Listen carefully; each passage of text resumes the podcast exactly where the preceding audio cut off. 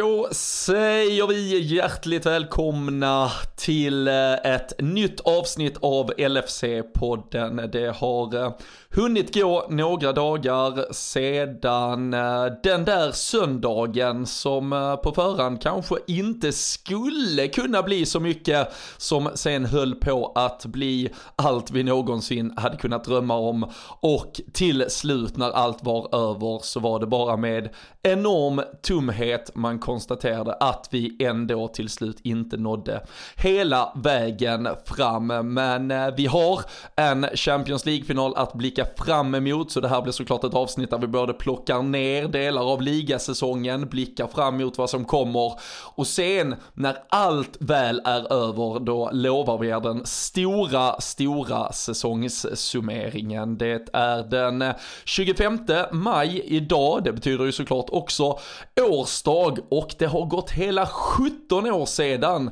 Steven Gerrard lyfte den femte Champions League-pokalen i skyn i Istanbul. Det har ju hunnit bli nummer 6 sedan dess och nummer 7 ska vi jaga fatt i i Paris på lördag. Vi gör som vanligt det här avsnittet tillsammans med LFC.se det var eh, såklart otrolig rapportering därifrån under helgen. Nu börjar vi ta sats inför Champions League-finalen. Ni kommer få alla förutsättningar att kunna hänga med i snack och allt runt omkring där eh, dessa dagar som väntar också. Och sen är det ju fortfarande då rösta på säsongens spelare och lite annat. Man kan ju vara med och ta ut sin startelva inför Champions League-finalen också till exempel.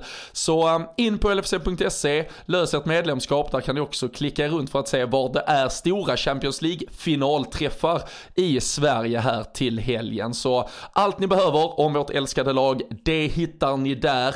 Men på andra sidan, vår lilla jingel, där hittar vi Fredrik Eidefors.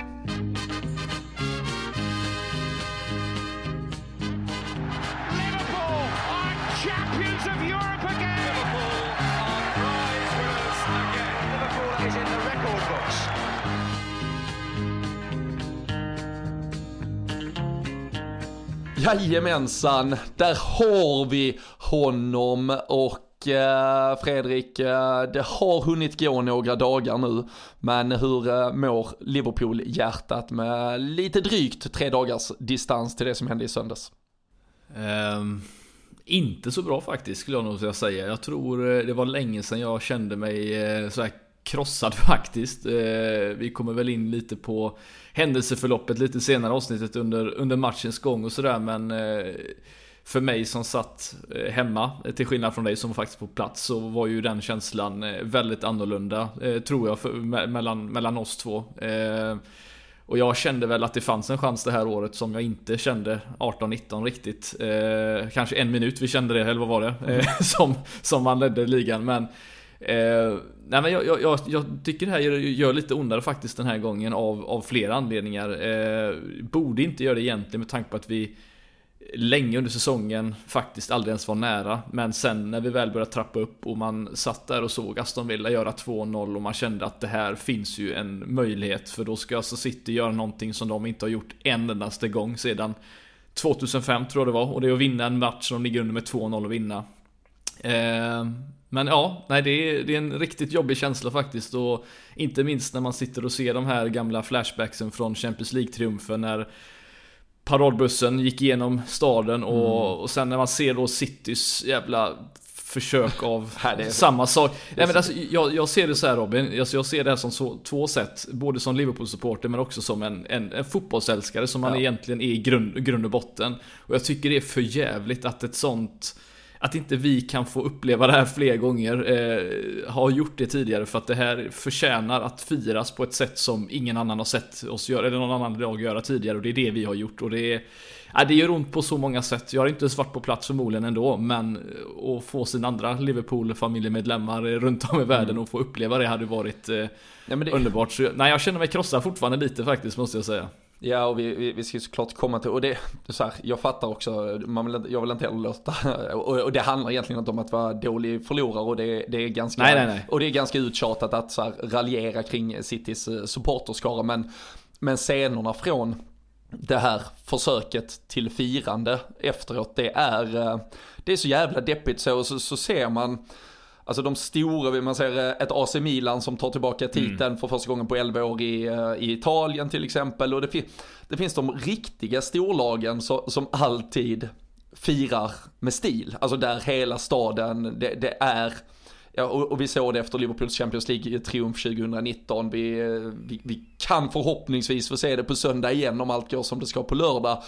Och ser vi inte det i Liverpool så, så gud, vi kommer att se det i Madrid. För, för Real kommer veta hur man gör det på riktigt. Och sen har vi ju solskenshistoria. Om en lag som ett, eh, som ett Leicester eller om ett, eh, jag menar ett Villarreal skulle ha skrällt hela vägen fram till något stort. Eller som de gjorde när de vann Europa League.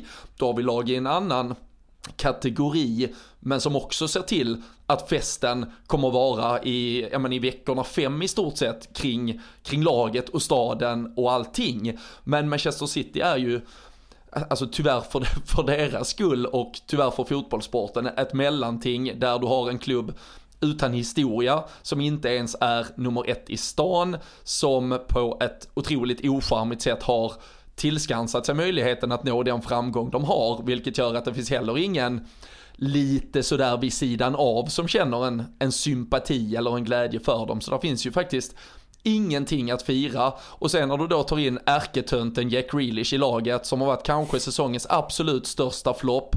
Och så ser du han bara dyngrak och hålla på med sin, vad han nu tycker är lite, lite roligt prankande på, eh, liksom i alla, varenda jävla videoklipp man ser. Det, äh, det är, eh, det var någon som skrev det bra när så här, när, när, eh, killen i grupparbetet som inte har skrivit en enda rad kommer in sist på, på lektionen och liksom tar, tar cred för allting. Där, där har du Jack Grealish och äh, hela Manchesters, äh, ja men det, alltså, så, alltså jag, och jag, och jag tycker det är ett problem nästan vi har fått i fotboll att, ja men alla engelska supporter vi har vi har vår eh, stora rivalitet mot United, där finns allt med, med Chelsea som framförallt byggdes upp under eh, Benites Mourinho-åren. Arsenal har sin, alltså ändå sin klassiska storhetstid eh, och liksom det, det, finns så mycket där. Men så har vi lite alla supportrar då enats kring att okej okay, men så länge ingen av oss andra vinner, då, då låter vi City vinna för att då bryr sig ingen. Men men jag tycker fan, jag börjar bli trött på att man ska ge dem det också. Alltså, nu svär jag väl i kyrkan, men jag hade ju hellre sett nästan Manchester United till slut vinna för att det hade betytt någonting för fotboll. Varje gång Manchester City vinner, det är som en voidad säsong. Nu, nu tog de bara slut.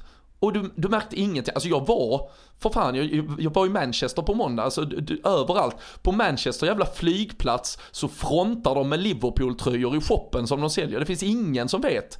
Alltså, är du inte fotbollsintresserad så vet du inte om att Manchester City har vunnit en ligatitel. Och det jag tycker inte det är bra för fotbollen att vi har landat lite i att alla de här sportswash, lite som att, ja, vinner PSG i Champions League, ja men perfekt, det är ingen annan som bryr sig, de, de har ingen en relation till. Och det är ju, Alltså där får vi fan vara försiktiga med vart vi har varit mm. okej okay med att komma. I att det bara, ja, ja nej men att vi alla fotbollsfans, vi säger ju att vi är emot den här jävla superligor och allt möjligt där, där det bara är de här pengapåsarna. Men vi, vi använder alla dem lite som flyktväg till att, ja men låt dem vinna så slipper min riktiga rival vinna. Ja, nej men sen, sen, är det ju som sagt innan vi lägger ett lock på den här biten så, så, får jag ändå säga att, eh, jag vet inte om du såg det själv eh, eftersom det nu var i Liverpool, men på just på sociala medier, man såg då intervjuer med Pep, en gråtande Pep som får det här att verka som han har liksom slått i underläge dessutom. Alltså de är ju så desperata att de vill bli behandlade som Liverpool. Det är därför de pratar om dem hela tiden. De vill ha det vi har, men de kommer aldrig att få det. Och det är det som är så frustrerande att, att ett sånt lag en sån klubb som, som du säger, som inte ens man märker av två dagar eller en dag senare i stan att de ens har vunnit sin femte ligatitel på fyra år. Alltså det är ju helt jävla sinnessjukt att det ens får hända. Och jag, nej, jag, jag håller med dig. Jag trodde aldrig jag skulle säga det, men nästan hellre United då än City. Just för att då, då blir det i alla fall ett firande och fotbollen får får sin vinst. Nu, nu skrev jag efteråt att fotbollen förlorade en gång, en, ytterligare en gång och jag tycker det är så det är mm. för att Spelmässigt, ja alltså vi, vi kan ge City all den cred de har. Alltså det är helt jävla otroligt vad de har lyckats med de senaste åren.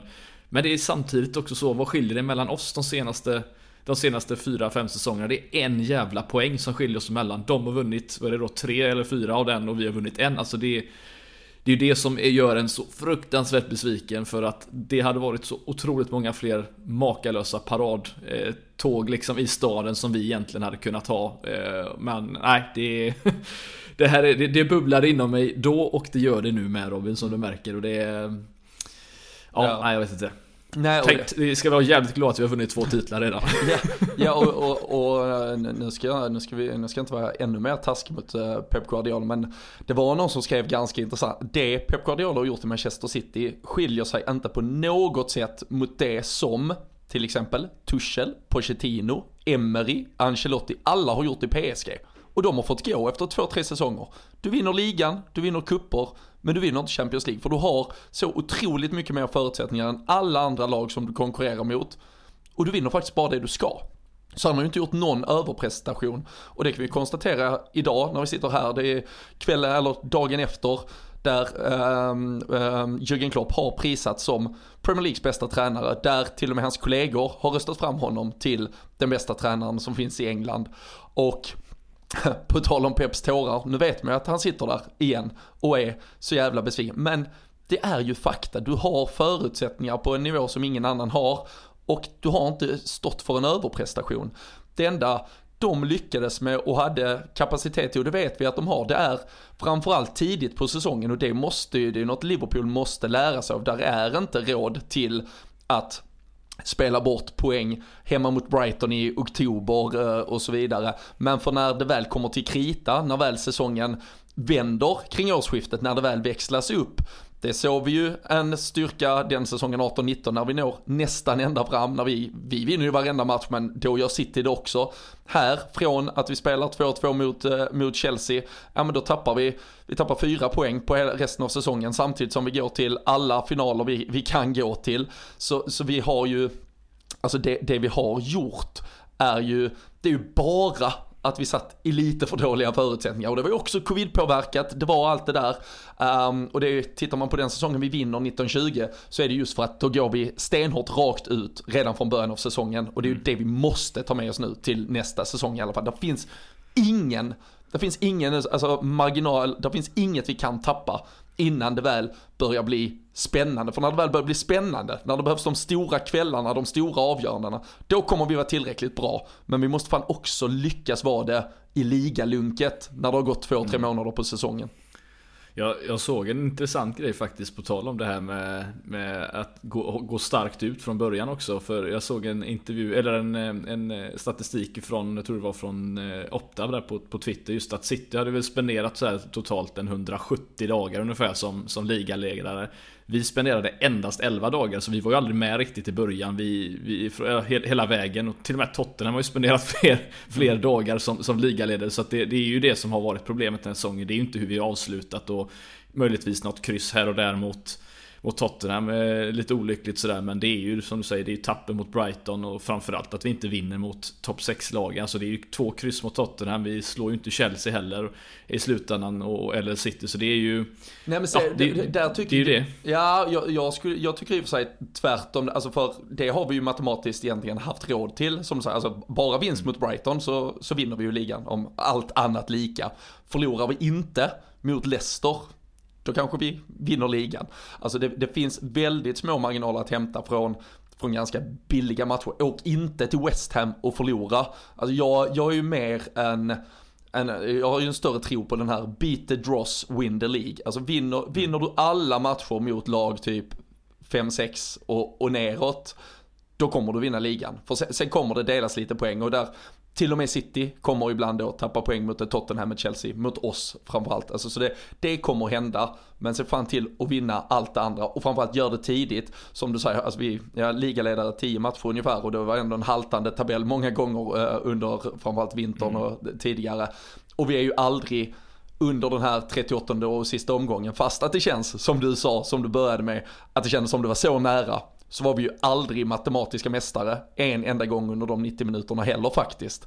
Så eh, nej, äh, det bättre start, ge oss lite bättre förutsättningar. Det var ju samma till och med förra säsongen som var så katastrofal på så många sätt. Visst, nu tog det längre tid tills vi växlade upp, men när vi väl gjorde det så hade vi ju den där växeln och vi fick de där ja men vi fick de där känslorna som pumpades in. Det var till och med utan publik, men det gick att via sociala medier, via, via ett avtryck på något sätt i alla fall, förmedla fram till en Mohamed Salah som hade drivkraften om att ta Liverpool till Champions League, som gick in och gjorde det för laget. Alltså, då har vi det. Men vi får fan inte tappa de där poängen från början bara, så ehm, då jävlar. Då blir det ligaguld snart igen Fredrik. ja, det, det kan man ju hoppas. Det, det är ju bara en fråga. Alltså, kan, kan verkligen eh, ja, nu är det andra gången han gör det, men hur, hur, of, hur, hur många gånger kan Klopp och hans lag liksom orka med att göra samma bedrift? För det kommer ju kräva samma grejer nästa säsong igen liksom. Eh, det är ju det som är problemet men eh, ja, we go again som vi har sagt i många år och det, ja. det har vi gjort och eh, det är bara att fortsätta mot nummer sju nu och förhoppningsvis en, en ytterligare ligatitel nästa säsong. Så är det. Men ehm, innan vi börjar blicka mot eh, den där eh, potentiella nummer sju och ehm, finalen som väntar i Paris så, så, måste vi såklart gå tillbaka till, till allt det där som eh, hände under söndagen. Ehm, du följde det via dubbla skärmar på, på hemmaplan. Jag var på plats på Anfield och Eh, jag tror faktiskt, det, det, är ju ofta, man kan absolut alltid få olika upplevelser av, av en match, eh, men, men i detta sammanhanget när det var en sån otroligt märklig situation där det framförallt då är två skådeplatser som till slut bakas ihop till ett och samma resultat så tror jag verkligen man har olika upplevelser av den här söndagen beroende på om man såg det på tv och om man såg det hemma. Jag tror också om man var objektiv, alltså om man bara satt som en fotbollsälskare och tittade och, och liksom hade inga sympatier, då kände man nog på ett sätt kring hur det här skulle sluta och, och var man supporter till ett av lagen då kände man ju verkligen på, på, på olika sätt också. Men eh, ta oss eh, med till eh, Göteborg och eh, hur det mm, skedde framför de där eh, skärmarna i takt med att, eh, ja för det första, Wolves gör 1-0, då, då är det ju mm en, en, en karusell ner eller en berg och dalbana som sticker åt ett håll. Sen har vi Villas mål, sen kommer vi tillbaka och så, ja, det, det var ju en, det var ju en eftermiddag som tog en överallt. Ja, alltså det var ju, det var ju så otroligt många upp och ner eh, känslor under den här eh, dagen och eh, det är ju verkligen två olika sätt du och jag har sett den här dagen på som man kan säga för från mitt håll så var ju detta en, ja men när de gör 1-0 Wolves, så jag är inte orolig att vi ska komma tillbaka. Det är jag absolut inte. Eh, däremot så kände jag väl att det var inte den här och det får ju du ta från ditt håll visserligen Men jag kände inte att det var den här desperationen att nu fan ska vi knäppa de här och vinna med 3-1 exempelvis Eller göra 4-5 mål framåt Utan det, det kändes som att det var liksom, nu måste vi i alla fall få in ett mål så vi bara har ett i alla fall så vi inte ligger under För då kommer det bli jobbigt när vi går in i halvtid och vi börjar närma oss 60-70 minuter spelade och man fortfarande ligger under. Det var men det var just att när, när, när 1-1 målet kommer jag, jag, var liksom aldrig riktigt orolig från vårt håll utan det var ju när man sen några minuter, 10 minuter senare får, ser att sneglar över, för jag hade ju ljudet från Liverpool-matchen såklart då Men när man har sneglar över och ser att Cash har gjort 1-0 mot City, aha och City har ju pulveriserat dem över hela matchen. Alltså går man in och kollar på de här expected goals och liksom olika statistiska grejer. Alltså Aston Villa ska ju inte ens vara i närheten av att vinna den här matchen. Nej. Men det är sådana här matcher som vissa lag kommer att hamna i. City hamnade exakt för 10 år sedan i samma situation. Mer eller mindre mot visserligen ett lag som åkte ut i QPR. Som sen hade en man mindre utvisad. Men det kan sätta... Det kan bli riktiga liksom problem för en om man är pressad att vinna och du faktiskt börjar förlora eller släppa in mål i slutändan. Så det var... Jag började väl känna att det var inte förrän i slutet av Eh, när, när Coutinho gör 2-0 som jag faktiskt kände att det här finns en möjlighet. Men innan dess så var jag ju... Jag, jag satt bara och rev mig i håret under, under Liverpool-matchen för jag, det kändes inte som att det, det, skulle hända någonting. Jag vet inte hur du kände själv men det, det, det kändes som att det aldrig riktigt var den här islossningen som skulle behövas. Eh, att den var på väg att hända heller. Så det var verkligen upp och ner hela tiden. Det var som du märker i mitt svar här nu så går det fan ingen rak linje. Det går upp och ner hela tiden. Jag glömmer av vart jag ens var ja. liksom. Det var... Ja, det, det, men det var en så konstig känsla för att hoppet fanns där, hoppet fanns där inte mer eller mindre samtidigt. Och det, det är ju det som var det mest jobbiga av allting skulle jag säga. Ja. Nej, alltså det, det är ju det som är att inför matchen, och framförallt liksom inför helgen innan man ens åker dit. Då är det ju så här, okej, okay, mm. det, det, som, det troliga scenariot här det är att City har 2-0 efter 20 minuter, allt är över. Men då, då åker vi dit, vi har en trevlig helg, vi har en häftig matchupplevelse. Det är Champions League-final om en vecka, låt oss sjunga fram laget och tacka för en fantastisk säsong. Det, det är hela min grundinställning till det jag ska vara med om.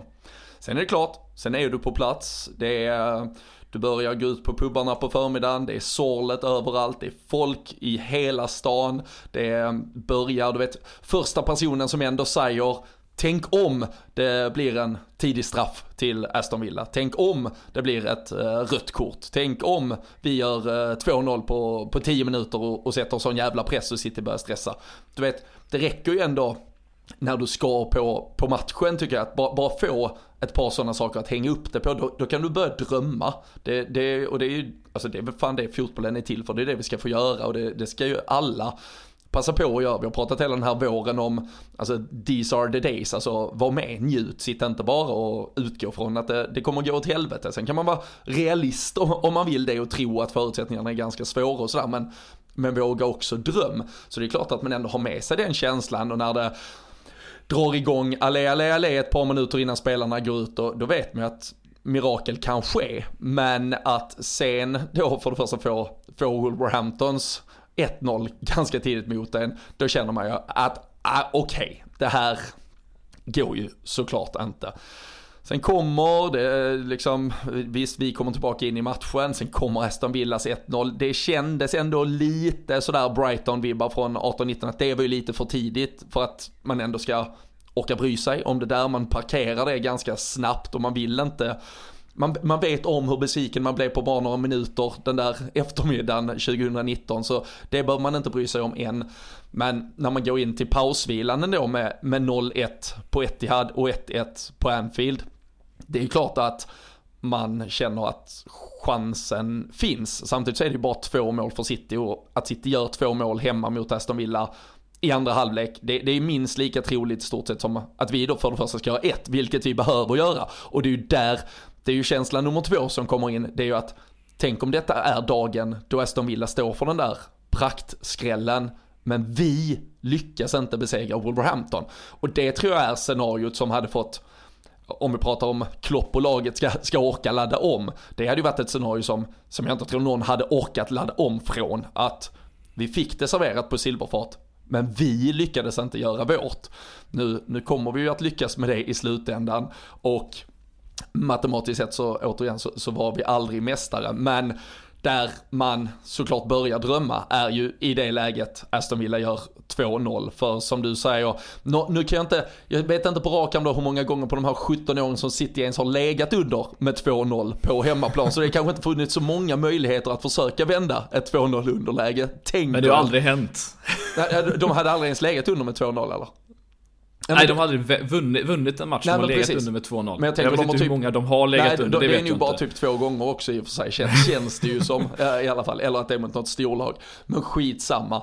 Men, eh, och det som är så svårt också när, du, när man då sitter är på, på Anfield bara och får detta, det är ju att man har ingen uppfattning om hur den där matchen ser ut. Man hör ju bara om, om målen, men alltså hur, kan, hur kan ens Aston Villa göra mål? är ju det man hela tiden brottas med. Och där vill man ju också säga, men och vad gör Aston Villa nu? Vad gör de? Ställer de i alla fall ner varenda jävla spelare på, på straffområdeslinjen? Vad, vad gör de? Försvarar de? Börjar de maska? Och det är ju det, nu har jag inte sett hela, där får du ju svara på mm. det.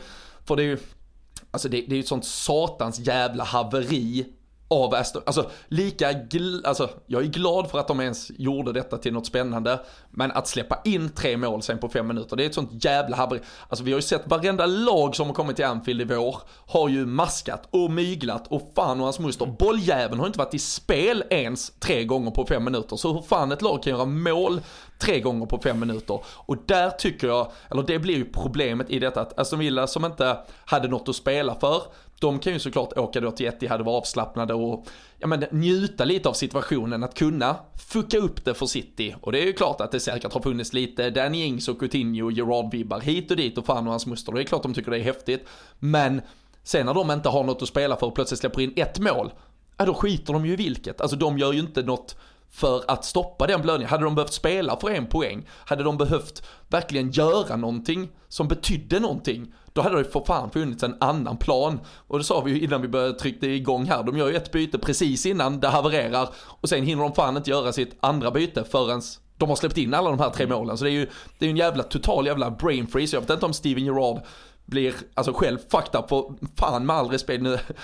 Jag ska inte vara sur på Steven Gerrard men alltså, du, får, du får fan inte som tränare. Det här vet jag att vi har suttit i den här podden och pratat om förr Fredrik vid något tillfälle när Liverpool typ har släppt in ett mål och sen tio minuter senare släppt in två. Att du måste fan omgruppera omstrukturera, mm. hitta en ny, okej vad gör vi nu? Vi måste spela på ett annat sätt, vi måste kanske lägga bollen bara längre, vi måste döda tid två minuter, lägg dig ner och fejka en skada Robin Olsen, gör vad som helst för att inte låta det här rinna på.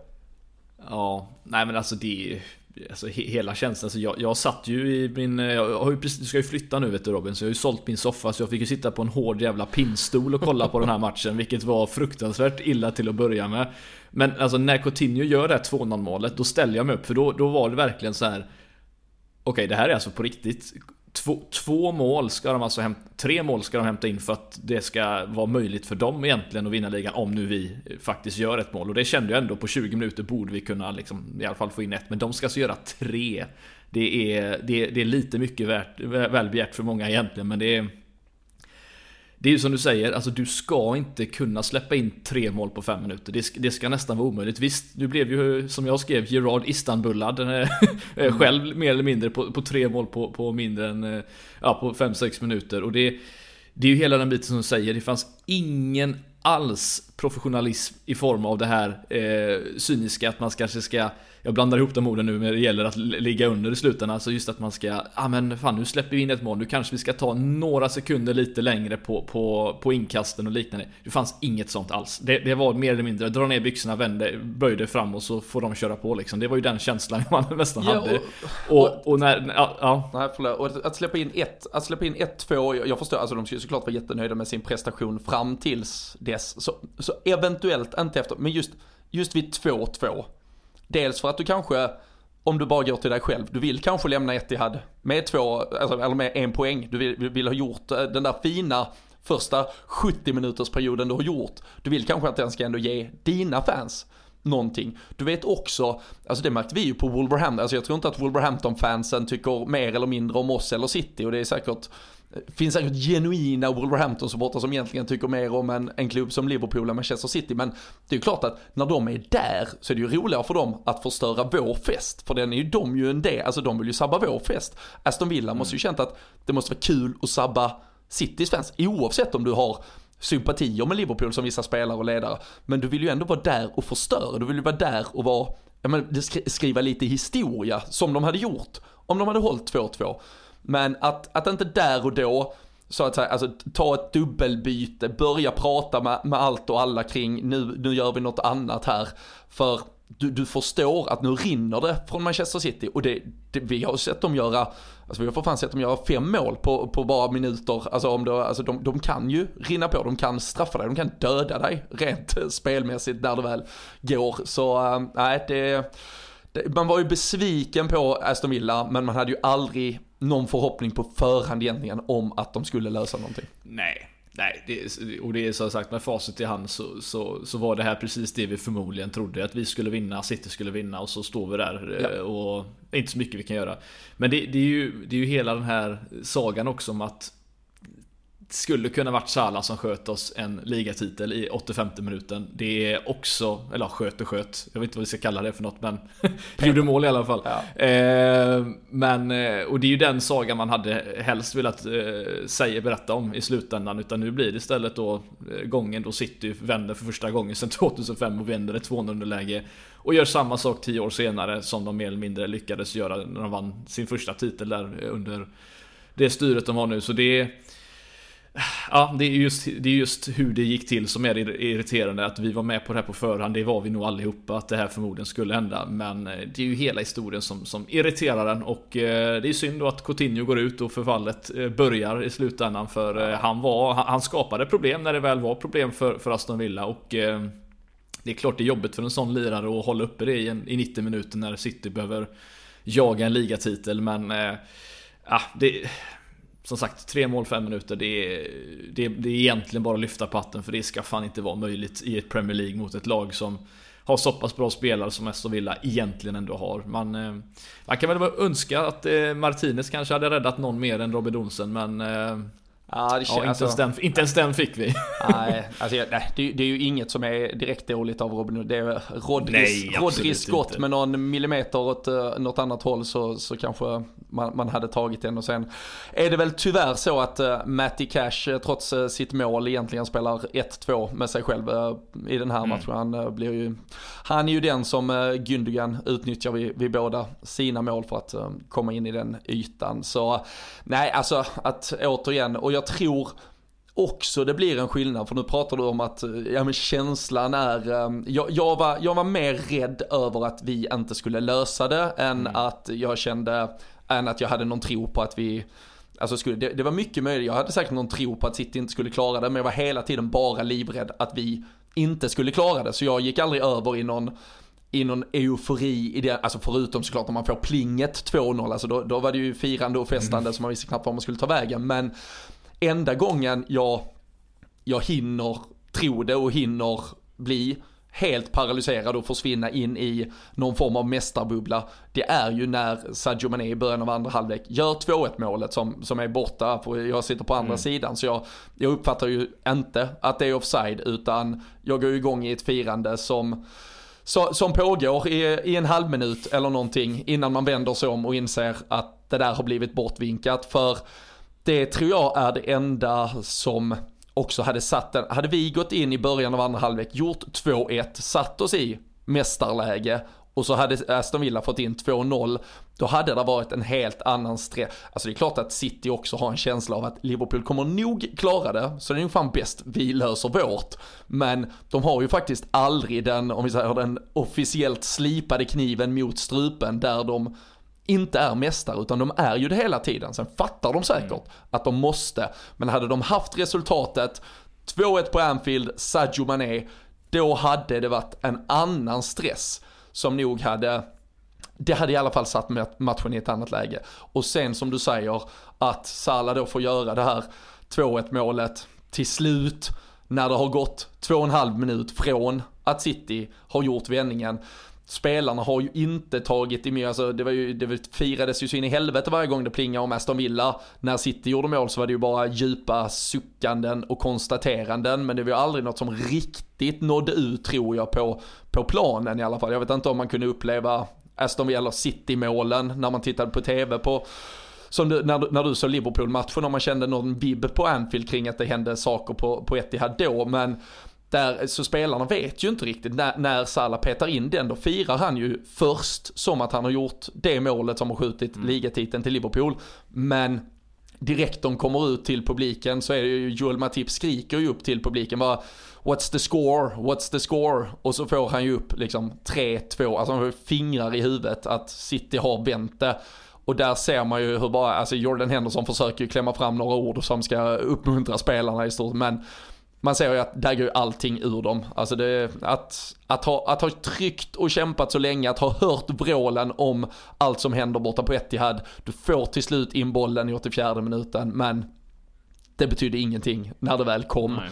Så det, är, det är, alltså berg och dalbana går, alltså det, ja, jag vet inte om du, om, om du slår upp det i eh, någon uh, ordbok för fotbollsreferenser så, så är det väl kommer det väl vara den här säsongsavslutningen och det kan man ju såklart i slutändan tycka vad man vill om men om vi nu går tillbaka och landar i där vi börjar Fredrik med, med fotbollsälskare och det man hoppas på så, så är det ju ändå sådana här eftermiddagar som som är det som gör den här jävla sporten helt otrolig. När du har spelat 38 omgångar med två så otroligt bra fotbollslag som Liverpool och Manchester City och så är det via den här händelseutvecklingen, allting avslutas på sista dagen. Det, eh, Premier League hatade nog inte vad de fick uppleva där i äh, lilla ledningsgruppen i alla fall. Nej, det tror jag inte. Det ah, man bara sitter där och tänker liksom vilken hur, hur det hade kunnat sett ut om de aldrig, aldrig hade fått in det 3-2 målet och City hade jagat in där i 90 plus minuter med ett 3-2 mål eh, och försöka jaga det men att det aldrig sker. Alltså det hade ju varit verkligen en, eh, jag skrev ju det så fint som du säkert såg att jag taggade dig och Daniel i på. Alltså jag, jag verkligen unnade er. Eh, jag bara kände så att nu ska ni fan få fira en ligatitel på plats den här gången. Alltså ni, det, det, det är någonting ni förtjänar att göra och det... Ja, nej. Det är fortfarande, som sagt, det, den suger mycket mer än, än 18-19. Eh, och det var väl just för att man, som sagt, var, var, nära faktiskt den här gången egentligen, men ändå inte var det. det är, som du säger, vi var aldrig i ledningen. Det är, det är det som är det sjuka. Ja, nej fy fan. Men uh, ja, nej så är det. Och uh, ja, de här... Uh, Men det de... finns en grej vi kan ta med oss här nu Robin. Om vi tror på saker. Det är ju precis som många har sagt där att 18-19 förlorade vi ju på en, på en poäng mot City och då vann vi Champions League och nu har vi exakt samma förutsättningar och jag hade ju inte varit jätteledsen egentligen om vi hade lyckats göra det här nu då om vi säger så. För då hade det ju hjälpt lite såklart. Men eh, ja, och så, den här, det är den här titeln man vill ha, Premier League-titeln. Ja, ja absolut. Sen, eh, sen, sen, finns det väl inget bättre substitut eller plåster på såren än att åka till, än att åka till Paris. Och jag, det, var, det var ju såklart väldigt mycket som var väldigt likt den, den där avslutningen 18-19. Eh, det som, det som kanske var då skillnaden, som du sa, det var ju att där, där fanns ändå stunder den här söndags eftermiddagen där man kände i alla fall den övergripande majoriteten på Anfield att vi var så nära. Så när slutsyn, det är klart att alla bryter ut i ett eh, You Never Walk Alone. Det är klart att alla var sjukt stolta över vad det här laget hade presterat. Men det fanns också en besvikelse på, på ett sätt som efter för tre år sedan inte hände, då, då stod verkligen alla redan, du, du, insåg ganska tidigt ju att det blir inte vår titel, så alla, man står ändå och sjunger snarare om den där finalen i äh, i Madrid vid det, vid det tillfället, att du blickar redan där framåt. Det gjorde du kanske redan från någonstans i mitten av andra halvlek eller ganska tidigt i matchen till och med förra gången. Nu, nu fanns ju aldrig det, nu var man ju tvungen att leva så pass mycket i nuet så när väl slutsignalen gick så såg du ändå på ett annat sätt, även om alltså 99% stannar på Anfield, men du såg ändå ledsna personer, frustrerade människor som lämnade Anfield för att man kunde inte hantera den, den smärta som beroende på var du var i det där jävla känslospektrat och berg och dalbanan så var nog väldigt många personer på väldigt olika platser kring hur mycket de trodde på en ligatitel någon gång under de 90 minuterna. Så det var ju, det var ju på ett annat sätt människor som faktiskt var riktigt jävla ledsna den här gången och arga och upprörda och någon hatade såklart Aston Villa och någon tyckte väl att vi inte hade varit tillräckligt bra som inte gjorde mål tidigare. Alltså det fanns ju ändå frustration, det fanns ju känslor på, på ett annat sätt än vad det fanns den gången. Sen ganska snabbt så är det klart att det byts ut och Divock Origi ska hyllas och det är klart vi börjar sjunga om Paris istället och spelartruppen går sitt varv och alla applåderas och det är ju kärlek både både ner mot plan och upp mot läktaren från, från båda hållen. Så det, det är klart att där ändå fanns lika, men jag hoppas att nu sa jag det, det hade funnits ett, ett värre scenario där, där då City hade förlorat och vi inte hade lyckats vinna. För det tror jag, då tror jag ingen hade hämtat. Jag tror fan inte ens folk hade orkat stå och, och sjunga om att vi ska till Paris istället. Då tror jag alla hade varit så knäckta. Men ja, ja, förhoppningsvis så, så är det tillräckligt, som du säger, mycket likheter med den där säsongsavslutningen och att det gav så mycket styrka. Sen den gången var det ju faktiskt, det, fan tappat det egentligen, men jag tror fan det var tre veckor fram till Champions League-finalen så det var ju på ett helt annat sätt än... Ja det var ett, ett långt Ja man gick in i, där, för vi var ju i, i Marbella och träningsspelade mot Benfica som fick ställa upp exakt som Tottenham och, och hela faderullan. Det var, ja, men det var ju en process på, jag tror vi var i Marbella minst en vecka i alla fall och spelarna fick lite ledigt och allt möjligt. Nu är är det ju rakt in i den, den här jävla Champions League-bubblan direkt ändå. Och där får man ju ta med sig också då, tyvärr från söndagens match, att Thiago efter att han linkar ut blir, blir ett stort frågetecken inför lördagen. Så det finns ju ändå Ja, jag, tror, jag tror den här säsongsavslutningen ligger, alltså, ja, den ligger uppenbarligen dagsmässigt närmare till hands men den, den, har mer inverkan på detta. Förra gången tror jag man kunde gå ut, zooma ut från hela ligasäsongen och gå in i sin, den andra bubblan. Nu, kom, nu kommer allt i ett och man får väl hoppas att det är mentality monsters med Mohamed Salah i, i täten som går ut med att we're not done. Det ska mer till, vi ska vinna den här, vi ska vinna saker den här jävla säsongen. Vi ska avsluta detta med stil. Um, och jag hoppas att Liverpool orkar det, men det, det är en mental pers de har varit med om. Alltså det, den här våren har varit att vara den maskinen och jag, jag hoppas ingen nu går och tänker det här worst case scenario att oh, tänk om vi förlorar Champions League-finalen också då är ju hela säsongen nästan piss. Då är det bara två inhemska kupper och så ska vi ha en parad. Det är ju tramsigt och hela faderullan. Utan vi måste gå in i den här stoltheten och den här möjligheten vi har som lag inför på lördag. Både spelarna själva, hela klubben och alla fans. Vi får fan inte vara nervösa. Står vi ju rädda i Paris på lördag över att vi kan förlora saker den här säsongen. Då tror jag det kan bli illa. Så vi måste in i en mental bubbla av positiva tankar nu. Ja, men det, det, det, förutsättningen för den här matchen är ju lite, lite speciell känner jag jämfört med eh, om man tar Alltså tar du Madrid-final eller eh, andra final mot Kiev mot Real Madrid. Det är ju två helt olika lag som kommer dit till att börja med. Du har ju Real Madrid i sin prime på, på, på, på det sättet när de väl med Ronaldo går och vinner sin tredje raka titel. Och du har nu då visserligen en Benzema som är i otrolig form och ett lag som vunnit ligan och hela den här biten. De kom ju in med ett helt annat självförtroende känner jag den här gången. Eh, eller jämfört med oss känner jag nu. Eh, inte för att jag tror att negativt om vår del, att jag inte tror att chanserna är, är stora, men det här är eh, en, ett Real Madrid som jag känner redan på förhand har exakt de, de nycklarna som behövs för att, och luckra upp oss. Och det är ju den höga backlinjen som till och med de har pratat om nu offentligt. Att det var en hög backlinje, det är så de spelar och där har du en Kroos som kan träffa, sätta bollen med en ja, ögonbindel mer eller mindre på fötterna och det är Ja, jag, jag är jäkligt nervös inför den här matchen känner jag redan här och nu av förutsättningarna men Samtidigt så känner jag att det här laget är inte färdigt än, det här Liverpool-laget. Det, det, det, finns någonting i de här och jag tror att de känner detsamma och framförallt Klopp känner detsamma. Att kan man kräma ut en sista, det är en match kvar på säsongen. Kan vi kräma ut det, det bästa vi har den säsongen i en match då har vi eh, åstadkommit otroligt mycket mer och det, det, tror jag de känner med spelarna. Det är, det är bara synd att det är mot ett Real Madrid med spelare som har vunnit flertalet sådana här titlar och som har rutinen i sig och det är en Ancelotti som kan bli historisk och det, ah, det finns så mycket från deras håll också som är lite irriterande eh, positivt från, från deras håll så jag vet inte hur du själv känner liksom inför den här matchen. Jag, jag tror att vi för några veckor sedan eh, kände att vi kanske var i, i förarsätet. Men jag känner att Real Madrid är, är, är favoriter i den här matchen. Jag vet inte om du känner samma men... Nej, jag, nej, och, och, nej det, och dit kan jag inte gå. Alltså det, det är klart jag, man, man också har en anspänning efter detta och det, jag, jag vill så jävla gärna att det här laget ska få vinna. Och det, mm. alltså fan, och, jag, och jag tycker det är, alltså jag, skrev en text om det, jag tror det var inför FA-cupfinalen, jag skrev om det på, um, på lfc.se kring att Alltså det är klart att vi supportrar kan sitta och, och sukta efter framgång och när, som, som du säger att eh, du, du hade så gärna önskat att, att jag, Daniel, folk du känner som var på, på plats hade fått festen efter den där Premier League-titeln.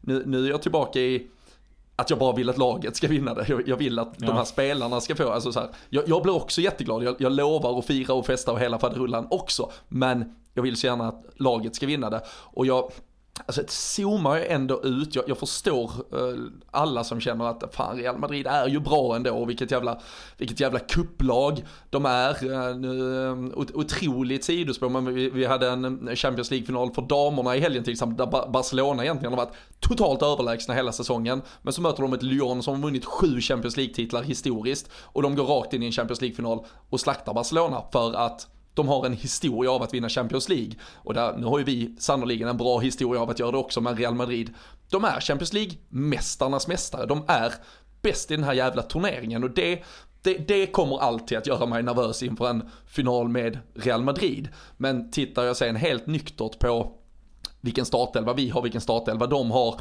vad vi kommer från prestationsmässigt under den här våren, vart vi var 2018 och jämför de två lagen som möttes då kontra vad vi kommer att se nu. Alltså visst, Real Madrid de har kvar sitt fantastiska mittfält, de har kvar en Karim Benzema, men utöver det så, så går det nästan att argumentera för att de är sämre på alla andra positioner, där du snarare kan argumentera för att vi är bättre på alla positioner. Den gången, vi kommer ju sitta alldeles strax och prata om hur gör vi om Thiago, Fabinho, vem kommer till spel, kommer bara en till spel, kommer ingen till spel. Ja, förra gången var det Jordan Henderson, James Milner och Gini Wijnaldum. Det var vad vi hade när Mohamed Salah går ut efter en halvtimme. Ja, det var det Adam Lallana som fick komma in. Det var en Trent Alexander-Arnold som var, vad var han, 19-20 år och spelade sin, mm. sin första st stora match. Nu är han en av världens bästa fotbollsspelare. Det var Loris Karius i mål, nu har vi Alisson Becker som är bäst i världen. Alltså det, det, det finns ändå för mycket sånt när du, när du zoomar ut och tittar på som, som gör det här laget till ett helt otroligt fotbollslag och som kommer ha otroligt stora chanser att besegra det här Real Madrid. Det, det kommer vi att ha. Virgil van Dijk fick välbehövlig vila, du såg, man såg honom värma upp hela tiden mot Wolves. Alltså det var ju, det var ren och skär försiktighet. Så han är ju tillbaka, han är redo. Mohamed Salah kom in, han får göra det där målet som man har pratat så länge om att han, han måste få det att lossna. Det har han fått nu. Jag tror det var superviktigt för honom att inte Son gick om på sista dagen efter, trots vad alla pratar om, både Klopp och, och Salah själv, att nej men det spelar ingen roll jag vet hur mycket han älskar att vinna saker, för det, är det som driver honom. Och det, det, det älskar jag, för jag, jag, tycker inte det gör honom till en självisk fotbollsspelare. Jag tycker det gör, han vinner fan assistligan också, så, så det, går, det, det går inte att argumentera för att han är självisk. Men däremot så sätter han stort pris i att ja, men nå bekräftelse och, och definitiv framgång. Och det är också det som kommer göra att han kommer att prestera på, på lördag. Så Nej, jag är, fan, jag är fan positiv när jag tittar på den. När jag sätter upp två startelvor vad jag tror vi kommer få se. Och med de här förutsättningarna, med den här våren Liverpool har haft.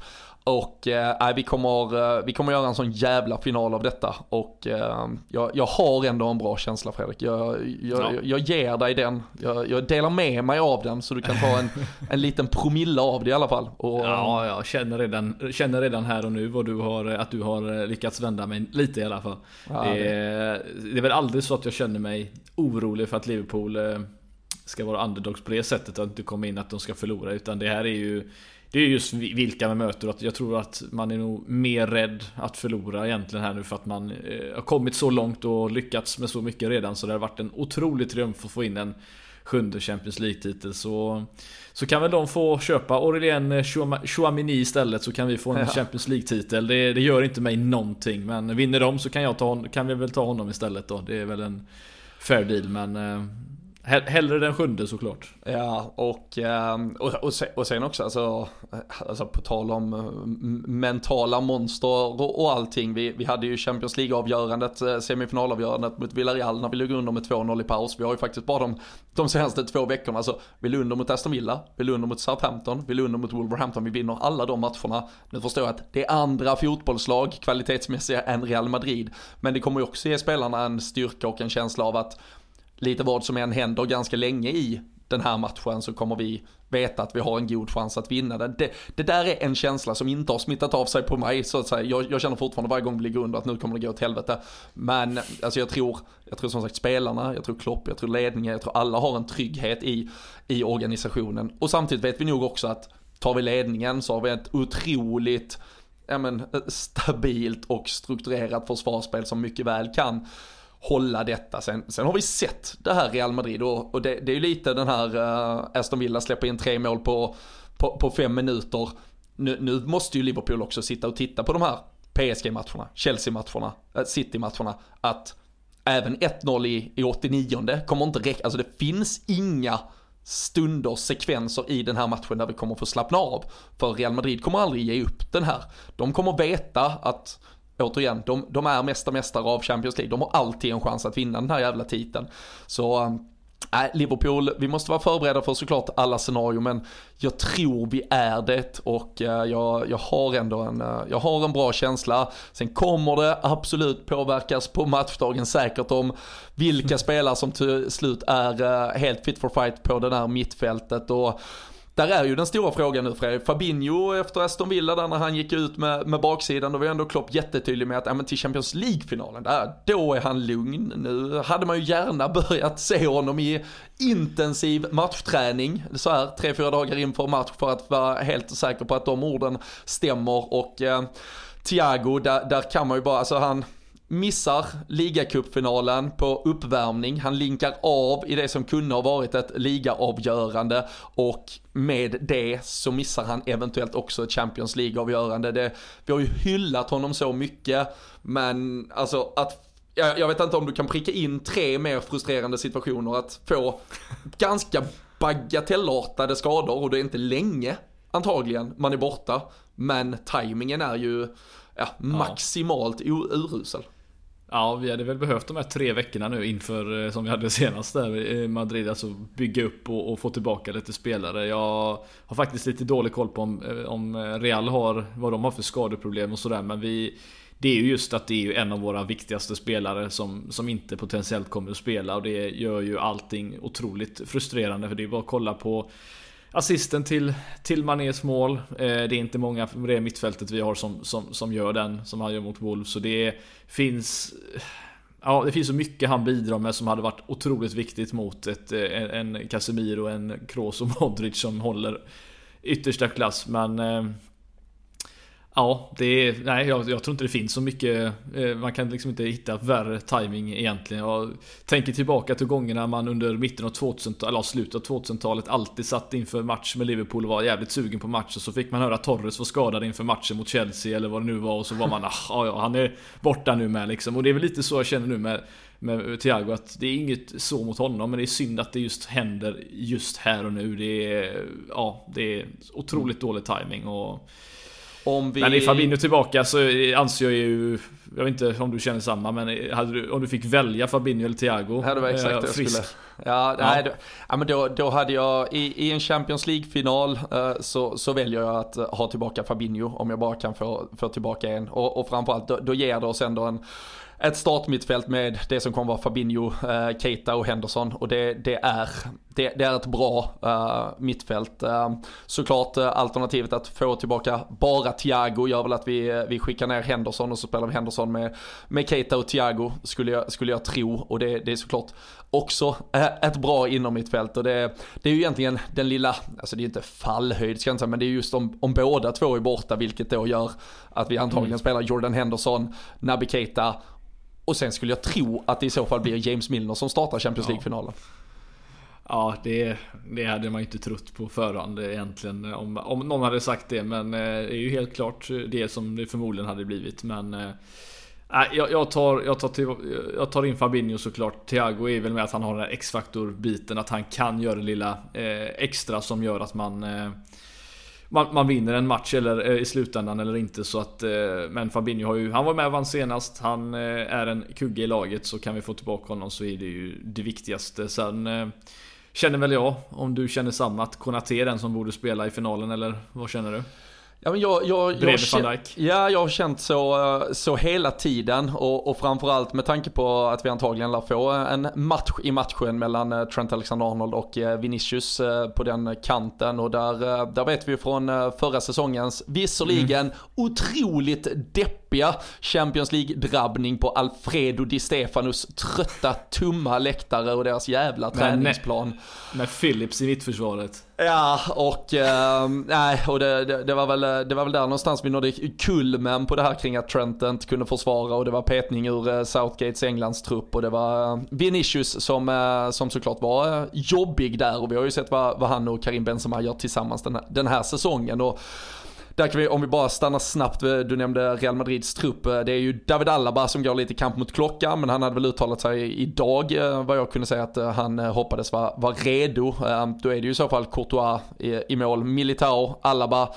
Cavajal och eh, Mendy eh, på varsin kant där. Eh, mittfältet eh, tog du ju innan, Casemiro, Modric och eh, Kroos och sen Vinicius och Benzema är ju, är ju spikade så att säga. Och där är det ju sen de har spelat ibland Rodrigo om de eh, går lite offensivt. Eh, Valverde kan de ta som kan sjunka ner lite på mittfältet. Jag tror Valverde kommer ja, spela Ja det känns väl eh, lite mer sådär. Otrolig jävla fotbollsspelare alltså. Ja och lite finalbalans med, med lite mm. mer grinta och uh, det är ju något, ja, det är ju något vid, vidrigt som vi har haft uh, år att älska Fredrik med det där uruguayanska psyket. Det, det vet vi vad det kan leda till. Ja. Han, nej, det, är, nej, det, det, det är såklart det, förmodligen det som kommer hända och han kommer försöka Verkligen och, täcka upp och göra det otroligt jobbigt för, för den kanten med, med Robertson i så fall och, och en eh, gissningsvis Diaz på kanten där med. För eh, nu har vi inte ens pratat anfallare men eh, Firmino eh, känns väl inte som att han kommer vara en startspelare i finalen känner jag. Utan det är väl Diaz, Salah och Mané som lär det, ja, den är, den är, springa den är, där framme. Ja. Nej och för att jag bara eh. avsluta kring, eh, förlåt, där mm. det blev lite om, omvägar kring Konate. Så, så, så jag känt det hela tiden. Sen, sen tyckte jag han var, han darrar ju lite här mot Wolves um, ändå. Ja, och, målet var inte 100% kanske. Nej, uh, och, uh, nej men, och, och Matip där är ju så, återigen det där har spelat en Champions League-final, har vunnit en Champions League-final. Jag, jag, tror där finns historiska vingslag av att ha gått in till den där jävla Champions League-hymnen och vet vi eh, what's at stake. Alltså, Ibrahima Konate, förresten grattis på födelsedagen till honom. Det är ju, ehm, alltså det, han är ju alltså så iskylig som man bara kan vara. Han, han signalerar det i alla fall. Så, så jag tror inte heller att så här, han skulle bli caught up in the moment. Men eh, vi vet vad Joel Matip, jag, här, jag, jag kommer inte jag kommer inte slå på den enes trumma eller den andres och oavsett vad Klopp väljer så kommer jag känna att det var ett bra val och uh, var helt nöjd. Och sen, sen tror jag ju som du säger, uh, resten sätter ju sig själv. Det, det är klart det blir uh, Diaz om man är. Det, det är hundra procent. Alltså Diogo Jota känns ju iskall uh, just nu mm. tyvärr. Så nej, det Laget tror jag ändå börjar ta sin form. Kunna Matip kommer nog vara ett, ett coin flip beroende på vad man tror att Real ska göra. Och eh, sen är det ju bara att hålla jävla koll på Karim Benzema. För uh, pratar vi Champions League-kungar så uh, är det ju, det är ju svårt, vad fan är han uppe? 10 mål på, på sex slutspelsmatcher ja, eller något sånt. Något sånt där. Och det är liksom, det är ju inte så att vi pratar gruppspelsmatcher utan vi pratar ju slutspel. alltså PSG, viktiga Chelsea, kvartsfinal och semifinal det är helt jävla makalöst alltså. alltså. Det enda jag känner som, som talar, jag ska inte tala emot oss men det största problemet är, jag tror i det här fallet, det är den höga backlinjen, hur vi kommer att försvara mot ett Real Madrid som är otroligt eh, duktiga på att hitta in de bollarna bakom. Framförallt på Vinicius som har speed så det skriker om det och eh, det, det, det, kommer nog bli den största utmaningen eh, från vår del känner jag. Men gör vi en, en, en riktigt, riktigt bra insats. Eh, jag säger inte att man behöver göra en 10 av 10 insats, men gör vi en, liksom en stabil bra insats med de här kvaliteterna vi har så kan vi, kan vi absolut vinna den här matchen och eh, vi är ju där av samma anledning som Real Madrid, att vi förtjänar att vara där i slutändan så... Ja, nej det kan bli ett eh, jävla spektakel. Jag sa förut det här med att vi vann ligan Förlåt, vi vann Champions League 18-19 och vi förlorade ligan. Det var ju som vi har sagt tidigare, senast vi spelade mot Real Madrid i en Champions League-final innan den förra, det var ju i, pa i Paris exempelvis, då vann vi. Mm. Så att vi finns alltid lite små sådana här eh, nuggets som man kan gå efter. Så jag hoppas att det finns lite som talar för vår del rent historiskt också när det gäller just den biten. Ja, nej men, men eh, verkligen. Det är inte så aktuellt idag kanske. Nej, men uh, fan. He, var inte många som spelade då. nej, nej, det är inte riktigt. Det var väl James Milner då möjligtvis. ja, det, var, det var lite kul när någon så här, då, du vet när man ska göra det här är, ärevarvet efteråt. Uh, där så var det någon som skrev något så här. James, now is James Milner entering the pitch with his daughter, så här, bla bla bla, 17 år och sin son 24 år. Alltså kunde ha varit, kunde ha varit så. Kunde ha varit, riktigt precis. så äh, extremt är det väl inte. Men äh, vi får äh, se, eller så startar Klopp Harvey Elliot och så skjuter han Champions League-titeln till oss. Vem fan vet, han startade på San Siro den jäveln. Tänk, ja. tänk om du, tänk om.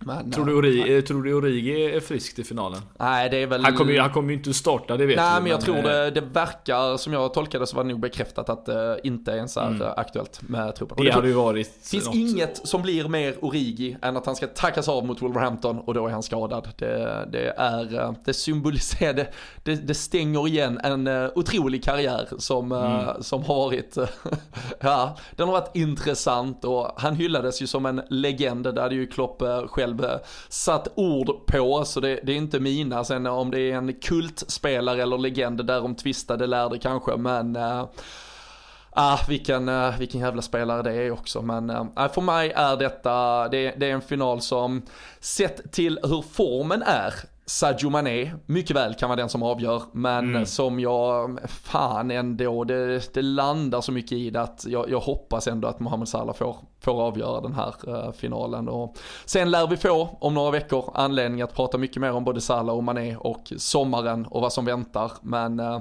låt båda två, låt båda två göra varsitt. Och så vinner vi med 2-1 Fredrik. Taget. Taget. Ja.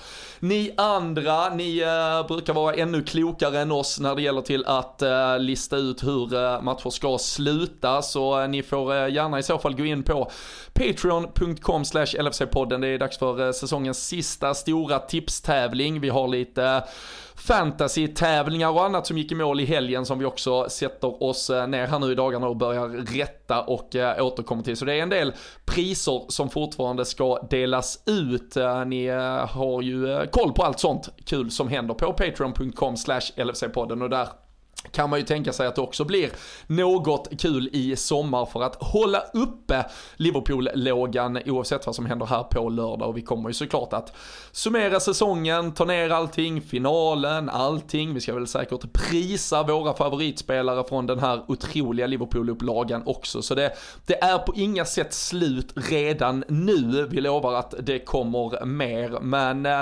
tills finalen så håll till godo med LFC.se också. De håller er uppdaterade på allt här. Vi följer ju kampen mot klockan för både Fabinho och Thiago så får vi väl se om det kommer lite andra tankar kring eventuella startelvor, förutsättningar och så vidare. Så um, håll er uppdaterade där. Vi tackar för att ni är med och uh, lyssnar. Stort tack till, ja, men till alla framförallt som har varit med oss på Patreon uh, den här säsongen och supportar podden lite på det sättet. Det kommer mer grejer där vad det lider. Så uh, Tusen tack för nu. Fredrik, nu går vi in i ja. Champions League-bubblan. Och så får vi se oh. vad den andra sidan bjuder på till slut. Vi, ja, vi ses på andra sidan. Det gör vi och eh, till alla som lyssnar, vi hörs på den sidan också. Eh, stort tack för att ni är med oss. Vi eh, hörs och ses snart igen.